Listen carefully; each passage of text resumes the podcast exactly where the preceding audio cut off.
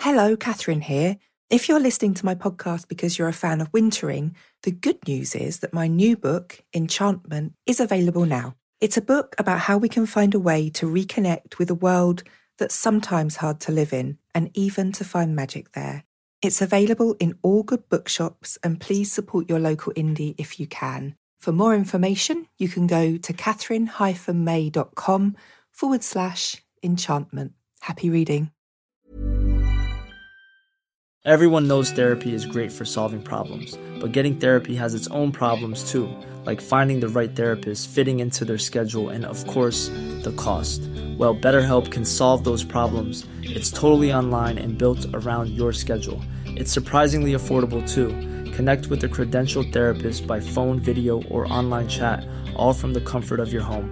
Visit betterhelp.com to learn more and save 10% on your first month. That's BetterHelp, H E L P. Cool fact a crocodile can't stick out its tongue. Also, you can get health insurance for a month or just under a year in some states. United Healthcare short term insurance plans, underwritten by Golden Rule Insurance Company, offer flexible, budget friendly coverage for you. Learn more at uh1.com.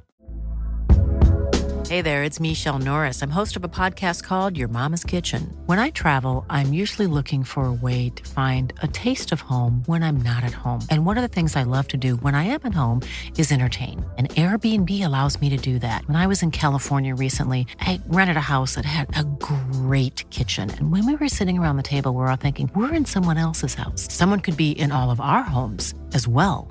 If you have a home, but you're not always at home, you have an Airbnb. Your home might be worth more than you think. Find out how much at airbnb.com/slash host. Hello, I'm Katherine May, author of Wintering and the forthcoming Enchantment, and this is How We Live Now, a podcast that looks for pathways through this post everything world. Each season, we ask a range of wise people a common question, and this time around, we're asking, how can we come back together again?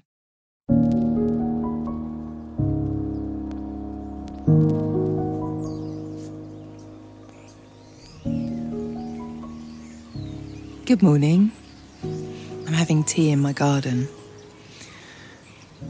The birds are really singing today. The sun's out, the skies are blue, it's cold. There's a starling on my chimney stack, and it's making the most extraordinary noises, kind of chirping and then clicking. Oh, he's now having an altercation with a pigeon. It's quite exciting, this. I think some mornings all of nature thinks it's spring, when it's really November. We're all a bit stuck in the house First H was ill, and then I got ill, and now Bert's ill. So it's been a long couple of weeks of everybody feeling exhausted and fed up and very confined, really. I'm beginning to feel a bit better, and so of course now I want to get out and I have to look after Bert because he's off school. These are the moments when I really realise that I think I'm quite a solitary person, but I do like the company of others just a little bit. Or even, actually, I like the chance to be on my own, but not in my house. it's hard to please me, really. So I'm out here soaking in a little bit of winter sunshine, which is thinner than summer sunshine, but I don't mind that too much. I know I say this a lot, but it's important to take in as much as you can whenever it's there and to go out and feel those changes in the air. I've really noticed in the last few days that the air has changed. It's much, much damper, but it smells really different. You can smell the cold coming. It's also been very windy. I always think a new season blows in on the wind. I quite like to sit with these moments of transition. All over my social media, I'm seeing people get sort of complaining about it and worrying about it. and saying, oh God, you can really feel winter coming with a sense of dread. I don't dread it so much. I just think it's different. And I think if we ride that change very deliberately, very intentionally, it opens up a very different relationship with that season that's coming. It lets you prepare, it lets you think how to manage it. For me, it means I've got out a load of my winter clothes. I've got my jumpers out from last year, my sweaters. Sorry, Americans. I know it means something different for you. And I have one of those little gadgets that uh, shaves off the bubbles. I used to tr- use a razor, which just I ended up making holes in loads of stuff. So now I have got one of the electric ones but uh, does a really nice job of making everything look fresh again. So I've been doing that. I've washed everything. I've put some nice liners in my drawers and mothballs. Feeling good about winter coming. Anyway, all this talk of being alone and being separate from other people is actually a very good segue into this week's guest, who is Priya Parker, who I really wanted to invite onto the show because of the way she talks about gathering. I think it's almost counterinstinctive to say that the best gatherings are ones with strong rules imposed. But for me, as an autistic person, I love gatherings where I know the rules, where I have a clear roadmap, when I know when it starts and ends, what I'm supposed to wear, what's going to happen it really makes a huge difference to my comfort. And I've noticed, as someone who's run a lot of gatherings myself over many years, that the more clear I can be about the exact nature of that gathering, the more it helps people to actually relax into the gathering. The rules have to be reasonable, you know, they're only followed by common consent. But the minute I read Priya's work, I was totally bought into it. It told me something that I already knew but hadn't articulated, which I think often are the, the books that hit you the most. And of course, it's incredibly pertinent to us in this season where we're thinking about how we can come back together again. Anyway, I won't say any more than that. Have a listen. I'll be back later.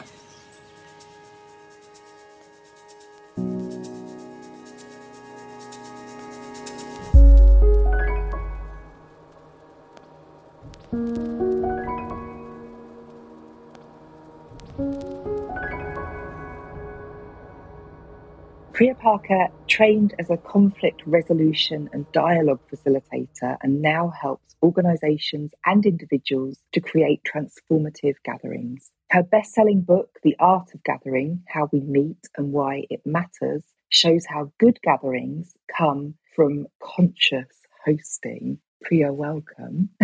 I hope that was an okay introduction. Thank you so much for having me. That was a beautiful introduction. And as you know, openings matter. I know you've made me very, very conscious of how I open the space for you today. I'm sorry, and you're welcome.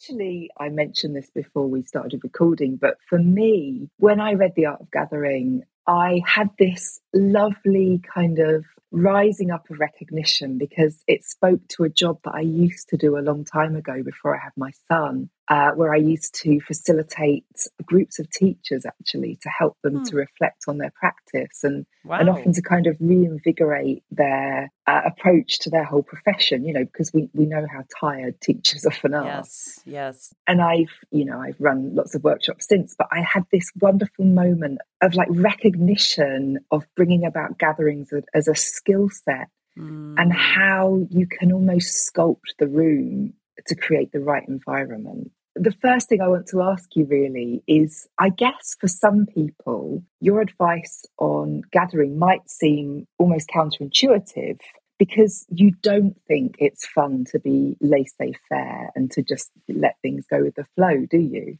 Well, I think it's important to host and to attend gatherings that you want to attend, that give you great mm. joy, that perhaps even give you a sense of peace, that you approach these moments with a spirit of generosity. And I think in many of our gatherings, whether particularly in our communities with our loved ones, with our friends, outside of work, but even inside of work, we tend to underhost. And what I mean mm. by that is in in part in not thinking ahead of time with more intention around why do I want to bring people together? What do I hope is actually happening in the room?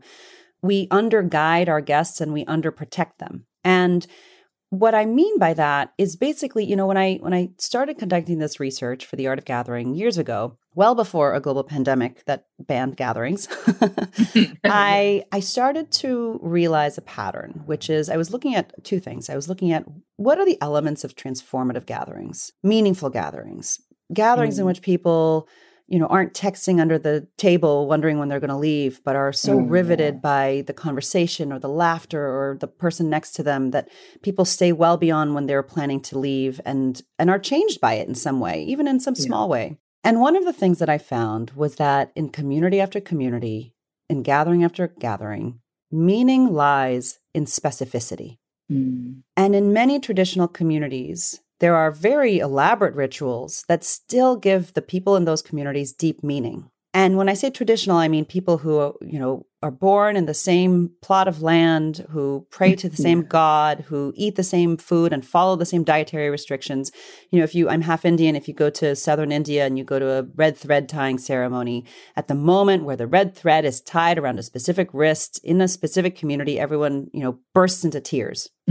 Why? Because they understand what that symbol is. They understand that it's a crossing of a specific you know phase of life. They understand that this is not just important for the individual but of all of the people who raised them you know et cetera et cetera.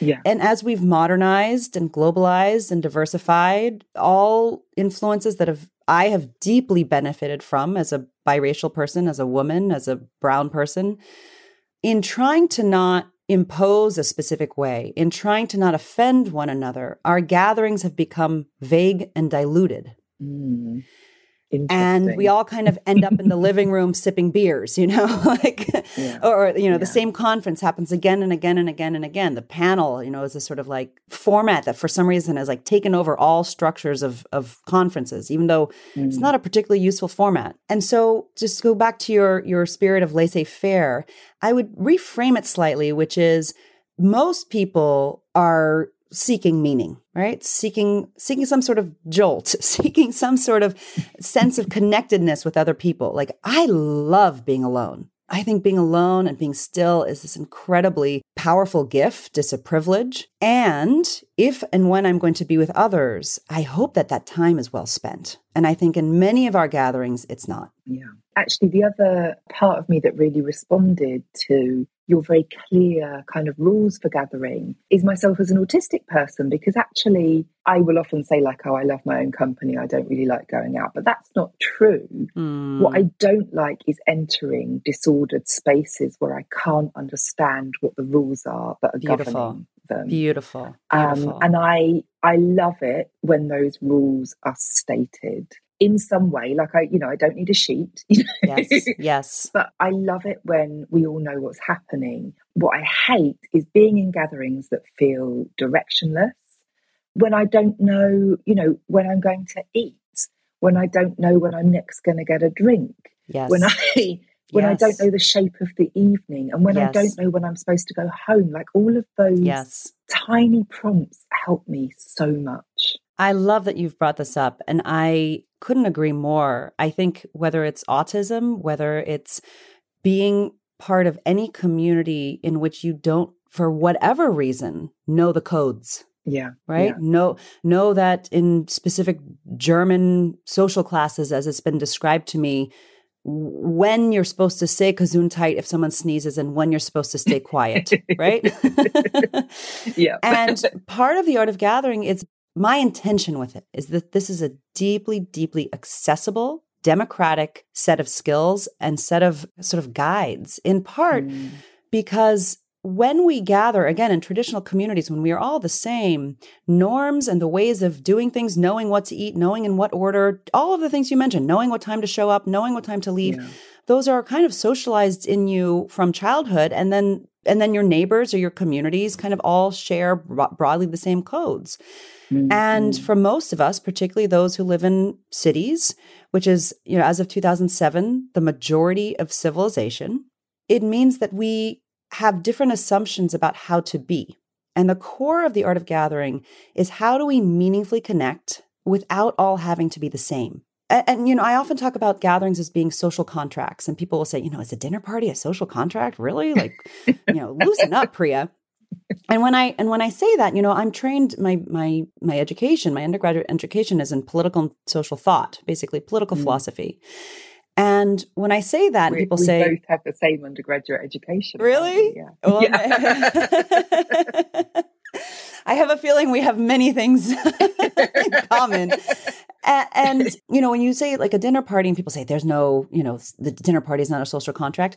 Well, we back into it, right? When someone doesn't bring a bottle of wine and someone else says, wow, like how rude. They've broken an unspoken social code within a specific community. And so part of thoughtful gathering, particularly in diverse groups, is first is to orient specificity not around identity, but around need. And that need not be serious. I got a new rug right? This is a real example. Anne Dittmeyer, she's an expat in France.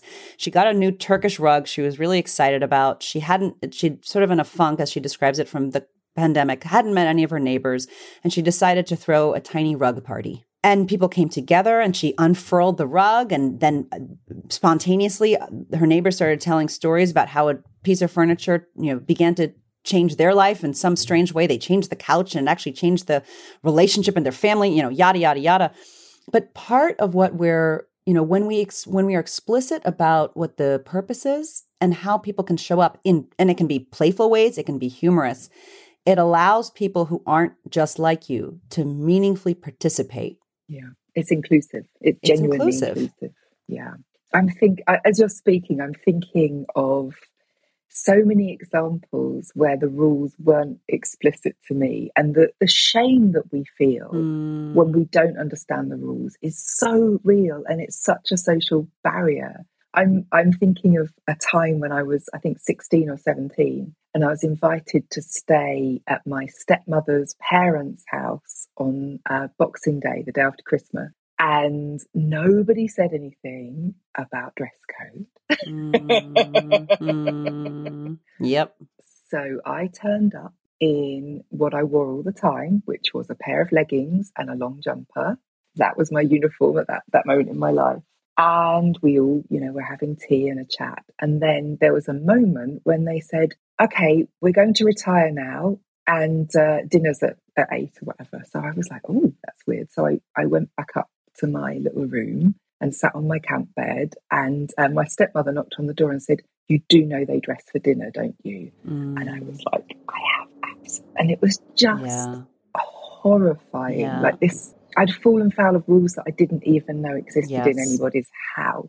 Yes. Um, but actually, I think we can so easily do that to other people. We can visit that on our own guests without really realizing it absolutely yeah, without understanding it yeah and i think i i love that example i mean i'm sorry for that example but i love you sharing that example because you know it's not it's not just like why does this matter it's not just for like the honoring of guests that are different from you. It's actually to be frank like the core of living in a multiracial democracy. Right. Which is if we are you know so much just to geek out for a little bit so so much of like like strong civic and social fabric and social health is what sociologists think of as bridging communities not just bonding communities. So bridging communities is when people spend time with each other who you know who across communities across lines of difference and healthy societies have both you have you have time and whatever you think of it as your own whether it's religious whether it's racial whether it's you know interests all the softball yeah, players yeah. gather um, and what I call in the book pop up rules, which are temporary invented rules at a specific moment in time that are explicit and explained, allow people mm. to come together, as opposed to what we're talking about is etiquette. Which etiquette yeah. is an implicit unspoken. set of rules, right? Mm. That you only know by really being part of a community for a long time. And I think so much of modern life is the skill of having empathy for ha- having a sense of who you are and what you want for a night And then also having the empathy for setting people up to choose to be able to meaningfully participate in that. Mm. I'll mm. give a simple example. You know, yeah, I I'll give a couple examples. The Art of Gathering came out in 2018 and um you know, as you know from from from penning penning multiple books, if you're lucky, a journalist calls you and asks you to talk about it. So a journalist yeah. called me up, Jancee Dunn. She's a really amazing writer, and she was assigned, I think, for Real Simple magazine. I'm forgetting now to write a story about me helping her to art of gathering a fi a dinner party.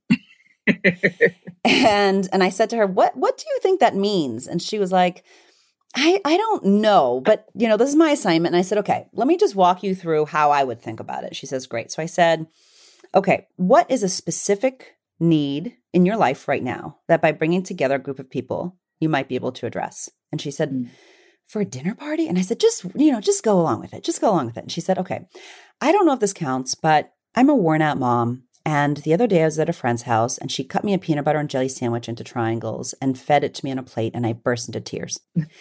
and I said, Why did you burst into tears? And she said, Because I realized it's the first time in a long time where I was being taken care of.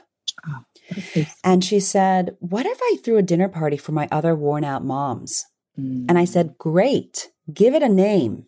And she said, This is me helping her to meaning make and communicate what this vision is. She said, the worn out mom's hootenanny. and then I said, and give it a rule. And she said, if you talk about your children, you have to take a tequila shot. oh, great. and uh, exa- and she started yeah exactly and she she did it and she she and and again when you meaningfully gather if everything's a social contract the opening salvo the constitution if you will is the invitation yeah. So I said, yeah. put in the subject line, the worn out mom's hootenanny. Write the rule, write, write the peanut butter jelly sandwich story in the invitation. All six women RSVP'd yes within the first 45 minutes. She went on and did it. I think they ended up ordering takeout in part to embody the evening. And part of what she did, just to come back to this idea of pop-up rules, is we think of rules as own as sources of control or sources of can only be a, a removal of of agency without any benefit. But part of what she yeah. was doing was she was allowing six people for that evening to decide if they want to attend and then to understand at some level the kinds of conversations she was wanting with a bit of a playful punishment or maybe for some people a reward for other types and and and this this is an example of a pop-up rule i love in part because while it's funny she's actually doing something somewhat radical in her community which is she's shifting the norms around what parents can talk about when they come together and take that identity off for a moment and say yes we can be parents or mothers and we can also be journalists and we can also be mm. community members and we can also be newspaper readers and so yeah. part of I talk about the the dinner en blanc in the book, which is a sort of these massive pop-up dinners where everyone wears white and they're controversial and they can be seen as exclusive for different reasons, but part of the fascination of them is they are giving people a common code that's explicit that people can decide if they want to enter and engage in. And it's mm. temporary. And if you want to have a different gathering, a different night where you explain what the rules are and people decide they're signing up for this, like come on in. Yeah, yeah that's fine. And I, I'm thinking about how often when we gather, we do something that changes the rules of everyday life to, to mark that change yes. in meaning. You know, like we dance, for example, which we don't often do in, in yes. sort of mundane time. Or I'm thinking about my friend Kat's monthly full moon potluck gathering that she holds in Texas, where she gathers with some friends to celebrate every single full moon. They all bring some food and they they engage in acts of divination they someone mm. brings a mm. tarot pack or something and that you know it's a very specific change of mode for these you know very busy professional women they're they're thinking about these, these bigger themes when they gather and i I'm, I'm struck by the beauty of that by the the effort it takes to make a different meaning and have that real change of of mind and change of action. It's a beautiful example and it's and you know when i when i was researching this book i spent time with game designers. I spent time with all sorts of people people other people credited with consistently creating transformative experiences. Mm-hmm. and i learned from some of these game designers that in the kind of history of game design theology if you could call it that there was this um, i think it was a dutch game designer uh, who had this concept called the magic circle. And basically, the, as it was described to me, is that there's this magic circle where games are basically this this this magical world where through a set of rules and it can be pick up soccer right? The tree is the back post the the, the grass where the grass meets the cement is the sidelines. You you know if someone does something you don't like you can call a timeout right? We we imagine mm. a temporary alternative world together. And that by the way is actually every gathering. So every time i mean it's kind of magic making right? I dream something up in my head I think I'm turning 27 or 47 or 72. Wouldn't it be delightful if I could have everyone come and fill in the blank? Mm-hmm. Dance, sing, give a TED talk, you know, like whatever it is. It literally doesn't matter. But gathering is acts of manifestation and they're acts of persuasion. You're, pers- you're you're creating this imaginative, and this is true in the work workforce. I think right now in the you know global pandemic, at least in knowledge based work, there's huge controversy around when and how and what and where should people meet, should colleagues meet, mm. and who decides. And a huge part of what's up for contestation is basically what is worthy around meeting, meeting for. And so part of the, you know, your full moon party example is such a beautiful example. And, you know, if you think about it, that's every gathering. And particularly right now in our, when so many gatherings are still in this moment occurring online, if you work, you know, if you have these online Zoom calls or choose your technology, we're kind of ricocheting, we're like whiplashing between different gatherings and different identities. And you're sitting in the same chair, right? Yeah. You're going from perhaps a parent teacher conference on one Zoom call, and then you exit and you go to a work meeting and you exit and you go to a friend's book talk. Yeah. And you're a completely different person. Yeah. yeah. yeah and these are different worlds and they take, it takes some shifting. But whether you're hosting or whether you're guesting, gatherings are temporary alternative worlds. And mm. as, as we begin to think about that, it becomes incredibly interesting and fun, but also beautiful and also responsibility to create and to shape and to hold and then to close. Yeah, because one of the things that you learn when you're an experienced gatherer of people is to manage those transitions isn't it like that's that's definitely part of your job to ease people between different modes and different moments um and yeah i i wonder like have we I mean, this maybe this is a perfect time for you to be speaking about this because have we ever been so conscious about the quality of our gatherings as we have now? Like the pandemic has really forced us to connect with our desire to come together in the first place, but also to feel the I don't know, we're, more sensitive to the changes in mode, I guess, or or kind of texture as mm-hmm. we gather. Mm-hmm. Like I, we're picking up on them in ways that we perhaps were numb to before the before we got separated. Mm-hmm. I mean, through taking gathering from us, we began to see it. Mm-hmm. Right, like I, we started this conversation. You asked me to read the opening of of the Art of Gathering, and part of the one of the first lines of the book is when when governments begin to, when yeah. cities, when nations begin to turn to authoritarianism, one of the first rights to go is the freedom to assemble. Why? Because of what happens when people do come together.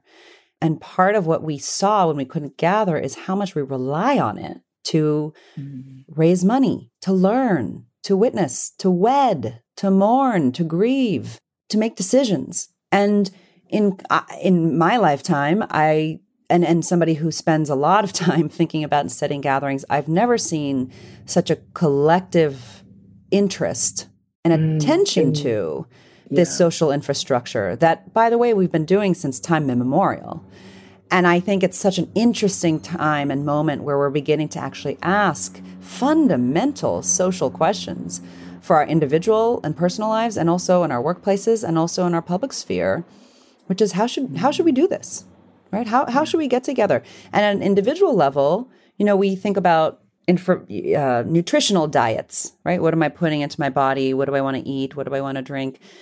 And then maybe 10 years ago, this idea of informational diets, right? If you just, right. you know, non consciously scroll your phone or scroll the web, you can end up in all sorts of, you know, rabbit holes and dark corners and, you know, just and be whatever it is, incredibly stressed out, incredibly distracted. And so there's now tools to help us decide what kind of information and where are my sources and how do I think about intentionally engaging with the news. Mm-hmm. I think the pandemic has given us an opportunity to kind of think about our gathering diets and to intentionally gather. What do I want to attend? Yeah, how do I want to shape? How often do I need to go to something? What are my obligations versus my desires? And I think the last thing the pandemic did is for most people, it just slowed the pace of life down for a while. Yeah. And it's easy to attend all sorts of things when you're on autopilot and running on adrenaline. And I think when we actually go back, I mean, so much of your work is about this, we go back to stillness, stillness reveals desire and it also reveals what has been obligation. And we're in this moment at an individual level, and we have to start making some difficult decisions about, and conscious decisions about what do we actually want to attend, who do we want to spend our time with, and how. We'll be back to the conversation in just a moment. But first of all, we know how hard it is to find new podcasts, and we thought you might love this one. A lot can happen in three years, like a chatbot may be your new best friend. But what won't change? Needing health insurance. United Healthcare TriTerm Medical Plans, underwritten by Golden Rule Insurance Company, offer flexible, budget friendly coverage that lasts nearly three years in some states. Learn more at uh1.com. Everyone knows therapy is great for solving problems but getting therapy has its own problems too, like finding the right therapist, fitting into their schedule, and of course, the cost. Well, BetterHelp can solve those problems. It's totally online and built around your schedule. It's surprisingly affordable too. Connect with a credentialed therapist by phone, video, or online chat, all from the comfort of your home. Visit betterhelp.com to learn more and save 10% on your first month. That's BetterHelp H E L P. Hey, How We Live Now listeners, I'm Shelby Stanger, host of Wild Ideas Worth Living, a podcast by REI Co op Studios.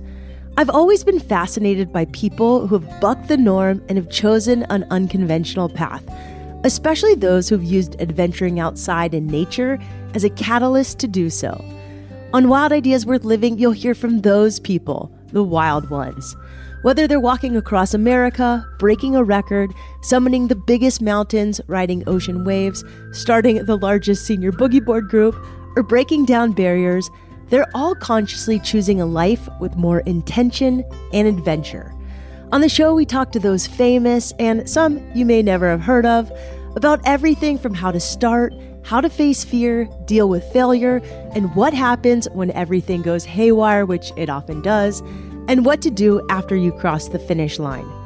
Hearing other people's stories of going for it always helped encourage me to go after my own wild ideas. And who knows, hopefully, hearing some of these stories may inspire you to do your own wild idea in 2023. You can find Wild Ideas Worth Living wherever you listen to podcasts. I hope you'll join us for the new season and get out there. Remember, as I say at the end of all of my podcast shows, some of the best adventures happen when you follow your wildest ideas.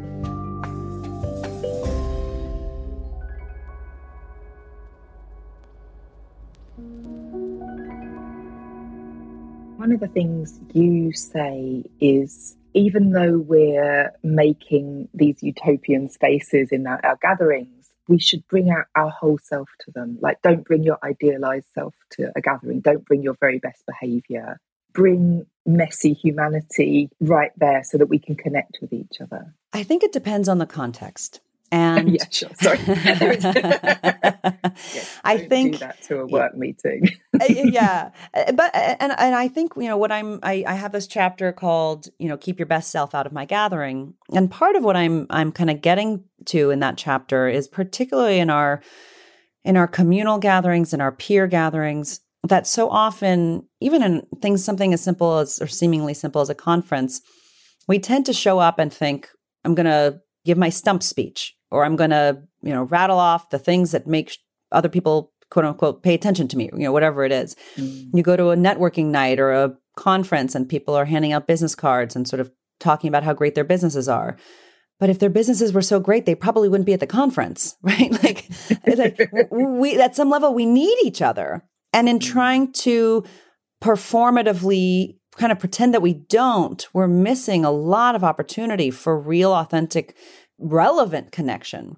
And some of the examples I looked at at the book that, you know, there's these founders, these two guys, they were tired of going to conferences where they kind of realized that. Like they knew they were having a lot of trouble with their business, but every time they went anywhere else, they just felt like, oh, we're just supposed to show our, you know, how great everything is. Yeah. yeah. And so they invented this format that they called the House of Genius. And what they believed is that genius doesn't lie in one person. We all have geniuses, and that genius lies in the collective. And they create, to go back to our earlier conversation, a set of pop up rules I think it started in Boulder, Colorado, and it's spread all over the world where they bring together and they invite, and different hosts do it. They invite a group of individuals, maybe 10 or 12 or 8 um, from all walks of life. People come. They're not allowed to say what their last name is. They're not allowed to talk about work. They're not allowed to say what they do for a living. There's a 30 minute, usually, you know, kind of milling around time, meet each other. But again, the only rule is you can't talk about what you do for a living, which I've been to some and they're hilarious. People are like, uh, uh, uh, at least in New York, it's like, uh, so I just took my kids to Disney World, you know? and, and then they bring people together and it's usually 90 minutes and there's a very structured conversation and a facilitator and three entrepreneurs are allowed to come. They each get a certain amount of time share their problems, kind of looking under the trunk. This is some big business problem I have. A group explain it so that the group of strangers understands it enough. Group cycle one, everybody gets to ask an informative question. Cycle two, each person gets to give their advice. But part of the rule is you can't say anything that's even during the advice that dictates what you say, right? So in part, if you know, if somebody's a venture capitalist in the room and someone else is a nurse or a doctor or a babysitter or you know whatever they are caregiver the perception around status or relevance or expertise is basically taken off the table. They're temporarily equalizing their guests. that's so interesting and i've been to a number of them and they're really it's a really interesting format. It's very specific. It's scary for the entrepreneurs but it's also people giving them feedback that have no you know dog in the fight and this is this is again an example of the entrepreneurs come in and and they're they're bringing their mess, but they're bringing their mess within mm. contained defined rules where everyone is up for that mess, and then it's closed. And I think I talk about 15 toasts, a format that I invented with a with a friend of mine, Tim Leberecht, in which people often, you know, a group of 15 people around a table for whatever reason, it's like hard to have one conversation. It often splits into tiny side conversations maybe that's maybe you have a beautiful conversationalist and you're so happy to have that but uh, otherwise yeah. it feels a little stuck. And so we invented the set of rules where we choose a theme and everybody is aware of this is going to happen before they arrive. They sign up for it. And at some point in the night you're invited to, to stand up if you're able ding your glass and share a story about whatever that theme is. Trust or light or conflict or borders or vision or heartbreak some story from your life that no one else in the room has ever heard and what it taught mm. you about said theme. And the only other rule is the last person has to sing their toast. wow. Which in most contexts moves the night along.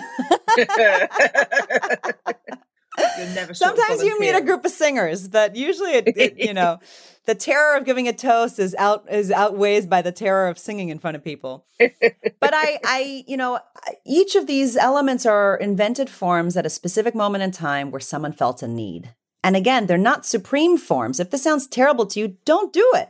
Invent what works for you. But so much of artful gathering is just first starting and observing the life and the communities around you and asking, what is the actual need here? And then designing what is a infrastructure or form that would allow people to connect in a way that's relevant to the need at hand. Well, and also that creativity so often flows from constraint. Yes. That actually, the more you restrict people, quite often the more they will fight against those restrictions and come up with really interesting stuff. Yes. And it's, you know, it's about getting the best out of people that are in the room with you. Yeah, I was just going to say, you know, and I think so, like, I think of gathering as line drawing. Mm. I'm going to draw a line, probably in the shape of a circle, but I'm going to draw a line. What is this about in this moment? Who is in and who is out for this moment? What is the right amount of constraint that gives people enough orientation to how to be while still giving them enough freedom to express their own individuality within that constraint. And mm. you talked about dress codes earlier. It's dress codes to me are such a fascinating example of figuring out the right line between freedom and agency. I have a monthly newsletter and I write I, every month I write about one specific topic that that might shed light on something and I'm I'm recently writing about dress codes. And I've been trying I've been collecting examples of dress codes to parties or two launches that I think are awesome. And I'll give a couple of examples. So one is um, it was a birthday party, and the dress code was um, the single best item in your closet. Parentheses, no shopping. Mm. As another one was for a, a, movie, a film. I'm forgetting which film it was, but it was for a film. Someone sent it to me, and it was dress code: dress like your ex is going to be there. Right and and as i started you know he, like realizing like what is the common denominator of the dress codes i like i think there's some amount of orientation like you are drawing yeah. a line the single best thing in your closet no shopping i'm asking you not to spend money on this thing I, there's actually some care in that but within that code there's so much interpretation Mm. And it honors the guest. Again, if they choose they to want to say yes, it's a choice. But if they want to say yes, it honors the guest to think about what is that for them. And then when you yeah. go, the best dress codes when you or it, it continues to be generative because when people then show up at that event, everyone is so curious about each other's interpretation, right? If you dress like your ex is going to be there, maybe some people are in a ball gown and other people are in all leather and other people have a brown bag over their head, you know? And it's hilarious.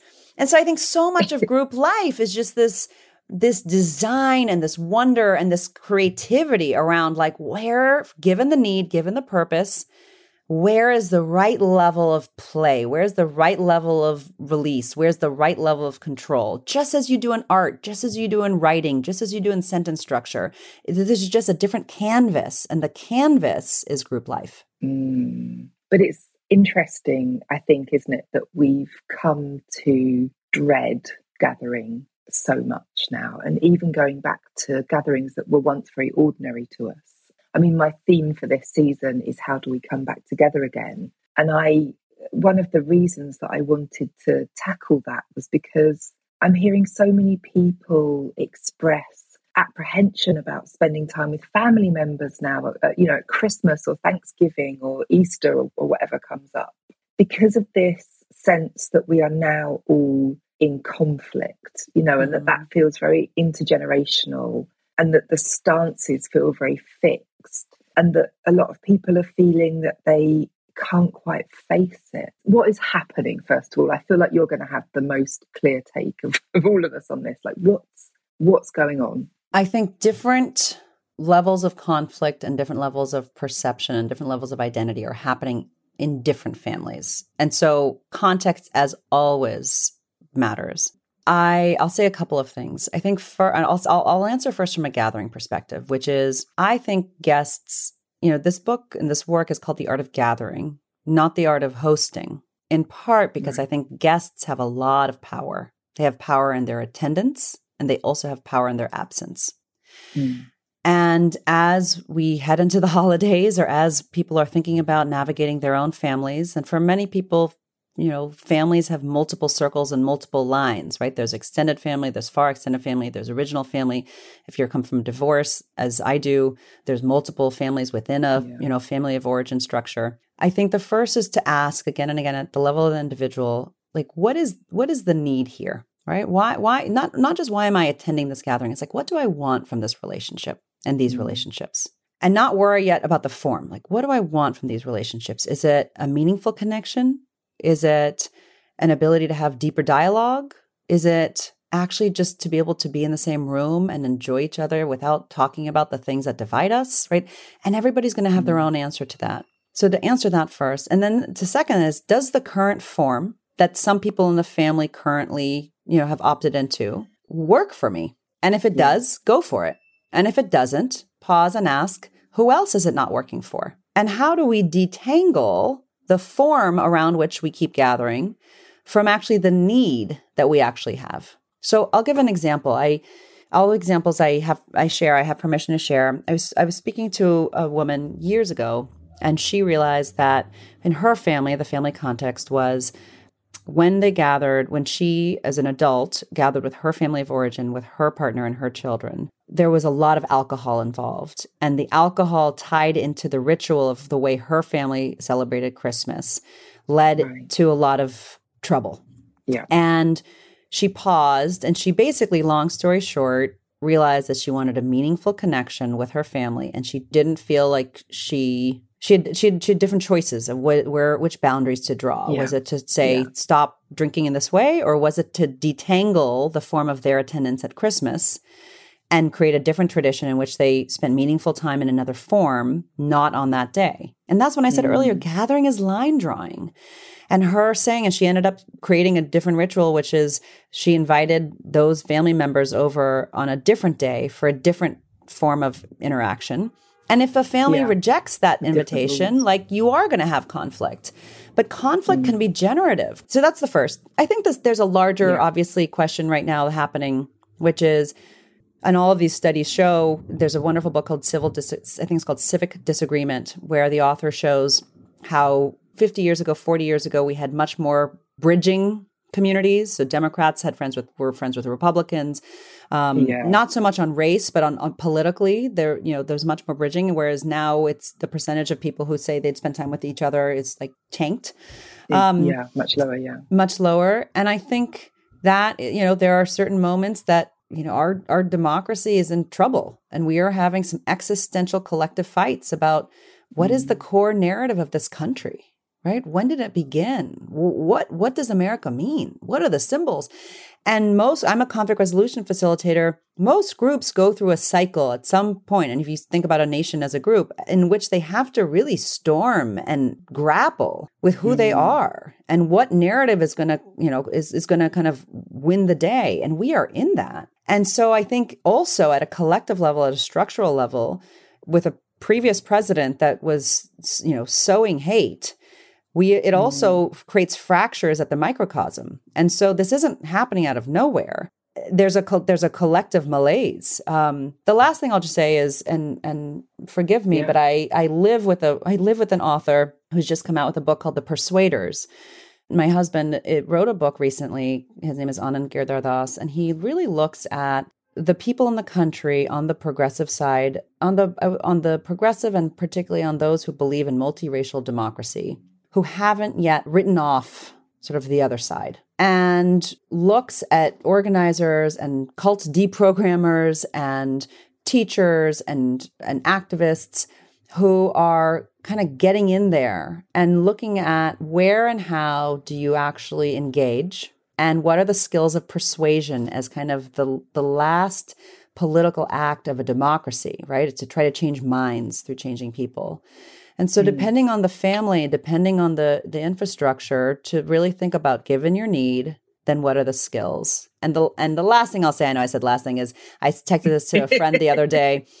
Organizing and designing gatherings for family, for your own people, is so much harder than it is for complete strangers.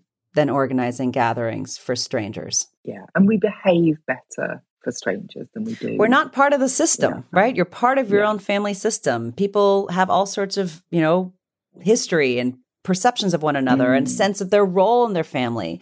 And it's really hard to take risks when you feel when you feel that you have to perform a very specific role. I interviewed Simran Singh who was talking about Sikhism and the kind of sense, the communitarian sense that comes from that belief system and the mm. sense that everybody is radically connected or interconnected. And I, I guess what I'm fascinated by is how we get back that sense that we are interconnected. Like to me, it seems undeniable, but we feel very, very separate. Yeah. And one of the things that he said was that actually, in a strange roundabout way, and I'm probably misquoting him really badly here, but that his experiencing of, of aggressive racism as a young man meant that, or even as a boy actually, took away a fear of that conflict for him almost. Mm. That, like, mm. actually, he couldn't avoid it. Mm. There was nothing he could do to avoid that conflict. And mm. therefore, it was almost safe for him to go in and have those conversations with the people that were throwing hate at him mm. because they were going to throw hate at him either way. So he might as well enter into the dialogue. That really gave me pause for thought because it made me realize how the people who are most anxious about gathering back together again are often the people for whom that conflict is actually indirect. You know, they're they're white people who are worried about their, you know, I don't know, father-in-law saying something racist, and they don't. They'll be hurt by it, but they won't be. It's not a personal attack. It's actually a more indirect sense of like, oh God, and then what do I say now? Yeah. You know, like Yeah. how do I how do I fight that? What what argument do I put forward? And I, I don't know. I, I just wanted to put that to you. I know that's quite a diffuse way of asking a question, but I wondered if there is something about our fear of entering into conflict uh, and our lack of trust about what that process will be. And I, I just, I just wondered if you, with your kind of conflict resolution hat on, could could speak to that. Like, what happens after the conflict if the conflict comes? Is is that the end, or is is it possible for us to then repair? one of the kind of elements in in conflict and in dialogue work particularly when when there is heat is to Mm. slow things down. And gathering you know as we've been talking about forget the conflict part of it. Gathering is actually groups are complex organisms. I had a mentor hal saunders who used to say if he's a group dialogue he was a group dialogue facilitator. He said you know ne- traditional negotiation imagines like it's like a tennis game right like you hit a ball you have a Mhm. racket you hit a ball over the court you it back again. Yeah. Exactly. Multi stakeholder dialogue, which is basically all of group life. Imagine as if you had six players with a bracket and 12 balls and a four sided court, and all of the balls are flying at the same time, right? It, like these are complex organisms. That's true even if you're in the same community singing off the same hymnal, right? Yeah. then add conflict add identity add you know senses of justice to it there's so much going on there and so the first thing i say is in each of these moments is to slow things down and that might just simply mean if you get a text that is upsetting to just pause and to like breathe and to Mhm. and to really think about what are my i have a i have a mentor who says how do i create choicefulness in this moment That's a good word, choicefulness. what are all of the different options I have to respond? Mm. What is it that I actually want or need in this moment? And what are the different ways that I might create a different way, like expand the playing field of this very narrow strike? And I think, you know, in the Simran example, he's choosing to engage. And I don't know the context. I don't know if he's in choosing yeah. to engage in a way that makes him feel safe. I don't know if it's days later. I don't know if he's what he's doing to protect his own safety, uh, if if at Mhm. all. But I think with each of us, there's like, what am I doing for my individual relationships? And then also, what am I doing as a white person? Uh, What am I doing as a citizen? What am I doing, you know, and for what reasons and, and when? And I think, I mean, we'll go back, maybe we can end where we started, which is like modern life is complex and it's full of choice. And that can be debilitating and it can also be incredibly empowering. And I think in each of these moments of, of having both dignity and integrity to what your values are when you're engaging with other people, it's all practice. And in my experience, like getting together with family in conflict, it's like that's like ground zero. That is the most complex, I can tell you from my own experience, that is the most complex gathering that you ever can imagine. And many people are still thinking about gathering just at the basic level that it's still kind of scary to see other people, right? You've been Yeah, perhaps yeah. not doing that for many years. And so it's like baby steps, like just start practicing gathering in small, simple ways that are short lived, that are with people you like, and Mm. practice like breathing physiologically, practice Yeah. talking again, practice telling a joke, like going to family, extended family dinner where there's conflict around a specific, like meaningful, ritualized holiday Mm, is mm. like the Olympics of gathering. Let's not start there.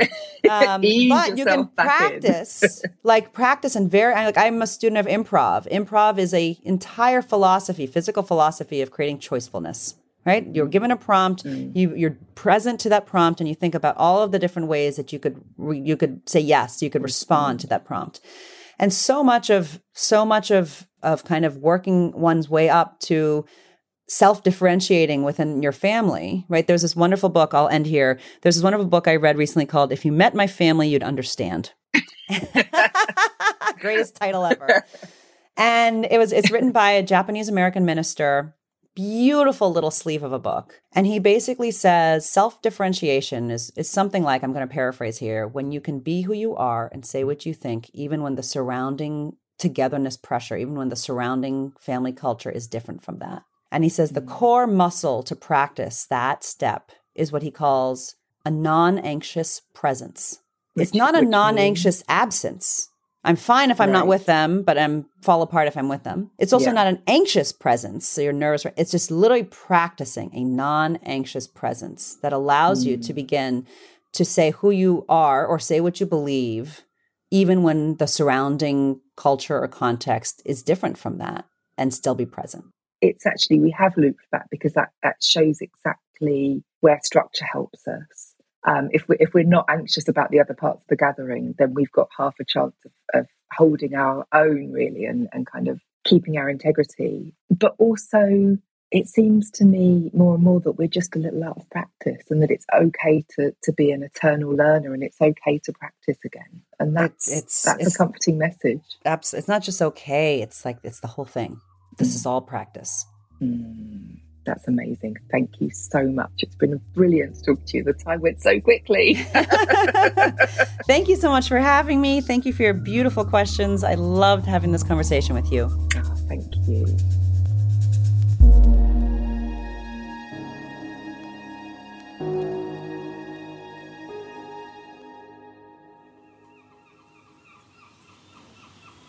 I always think the seagulls are louder in the winter.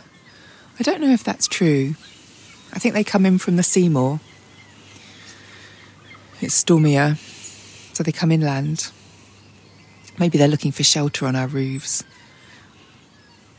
It's the only time of the year I notice them. The rest of the year, I'm quite often on a Zoom call or something, and the person I'm speaking to will say, uh, I can hear the seagulls. And I just think, oh, they're just background noise to me. I never notice the seagulls. They're just part of the general hum of the everyday.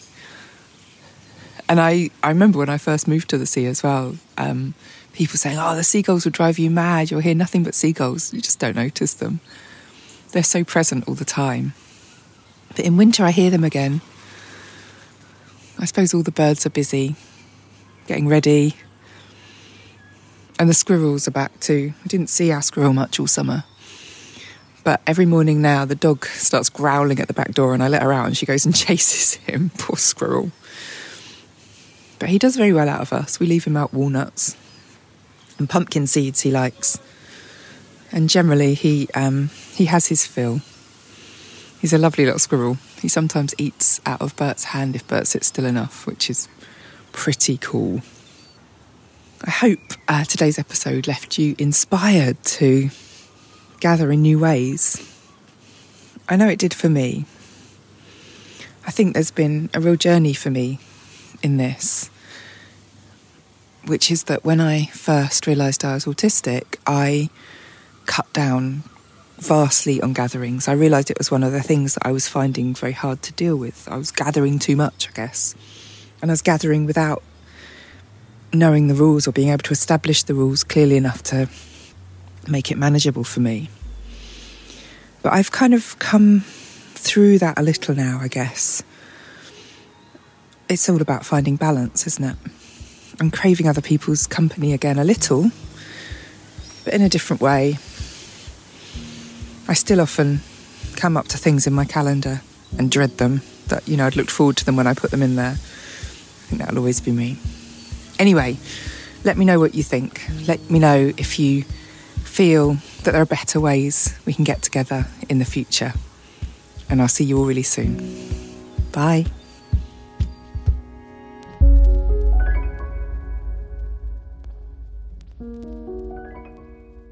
And that's all for this episode. Thank you for being here to explore how we live now. To share your comments, questions, or answers, go to howwelivenow.info and write a message or record a voicemail. We'll be compiling the best ones into an end of season special. How We Live Now is presented by Katherine May, produced by Megan Hutchins and Buddy Peace, with social media by Sarah Horner and communications by Becca Pierce. For updates, show notes, and plenty of stories, subscribe to my newsletter at katherinemay.substack.com. And finally, please consider pre ordering my new book, Enchantment. There's a link in the show notes.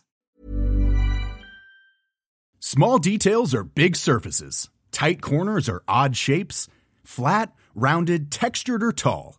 Whatever your next project, there's a spray paint pattern that's just right. Because Rust-Oleum Custom Spray 5 and 1 gives you control with five different spray patterns. So you can tackle nooks, crannies, edges, and curves without worrying about drips, runs, uneven coverage, or anything else. Custom Spray 5 and 1. Only from Rust-Oleum This message comes from BOF sponsor eBay. You'll know real when you get it. It'll say eBay Authenticity Guarantee. And you'll feel it. Maybe it's a head turning handbag, a watch that says it all, jewelry that makes you look like the gem, or sneakers and streetwear so fresh every step feels fly. eBay gets it. So look for the blue check mark next to that thing you love and be confident that every inch, stitch, sole, and logo is checked by experts. With eBay Authenticity Guarantee, you can trust that feeling of real is always in reach. Ensure your next purchase is the real deal. Visit eBay.com for terms. Imagine the softest sheets you've ever felt. Now imagine them getting even softer over time. That's what you'll feel with Boll and Branch's organic cotton sheets. In a recent customer survey, 96% replied that Boll and Branch sheets get softer with every wash. Start getting your best night's sleep in these sheets that get softer and softer for years to come. Try their sheets with a 30-night guarantee. Plus, get 15% off your first order at bollandbranch.com. Code BUTTERY. Exclusions apply. See site for details.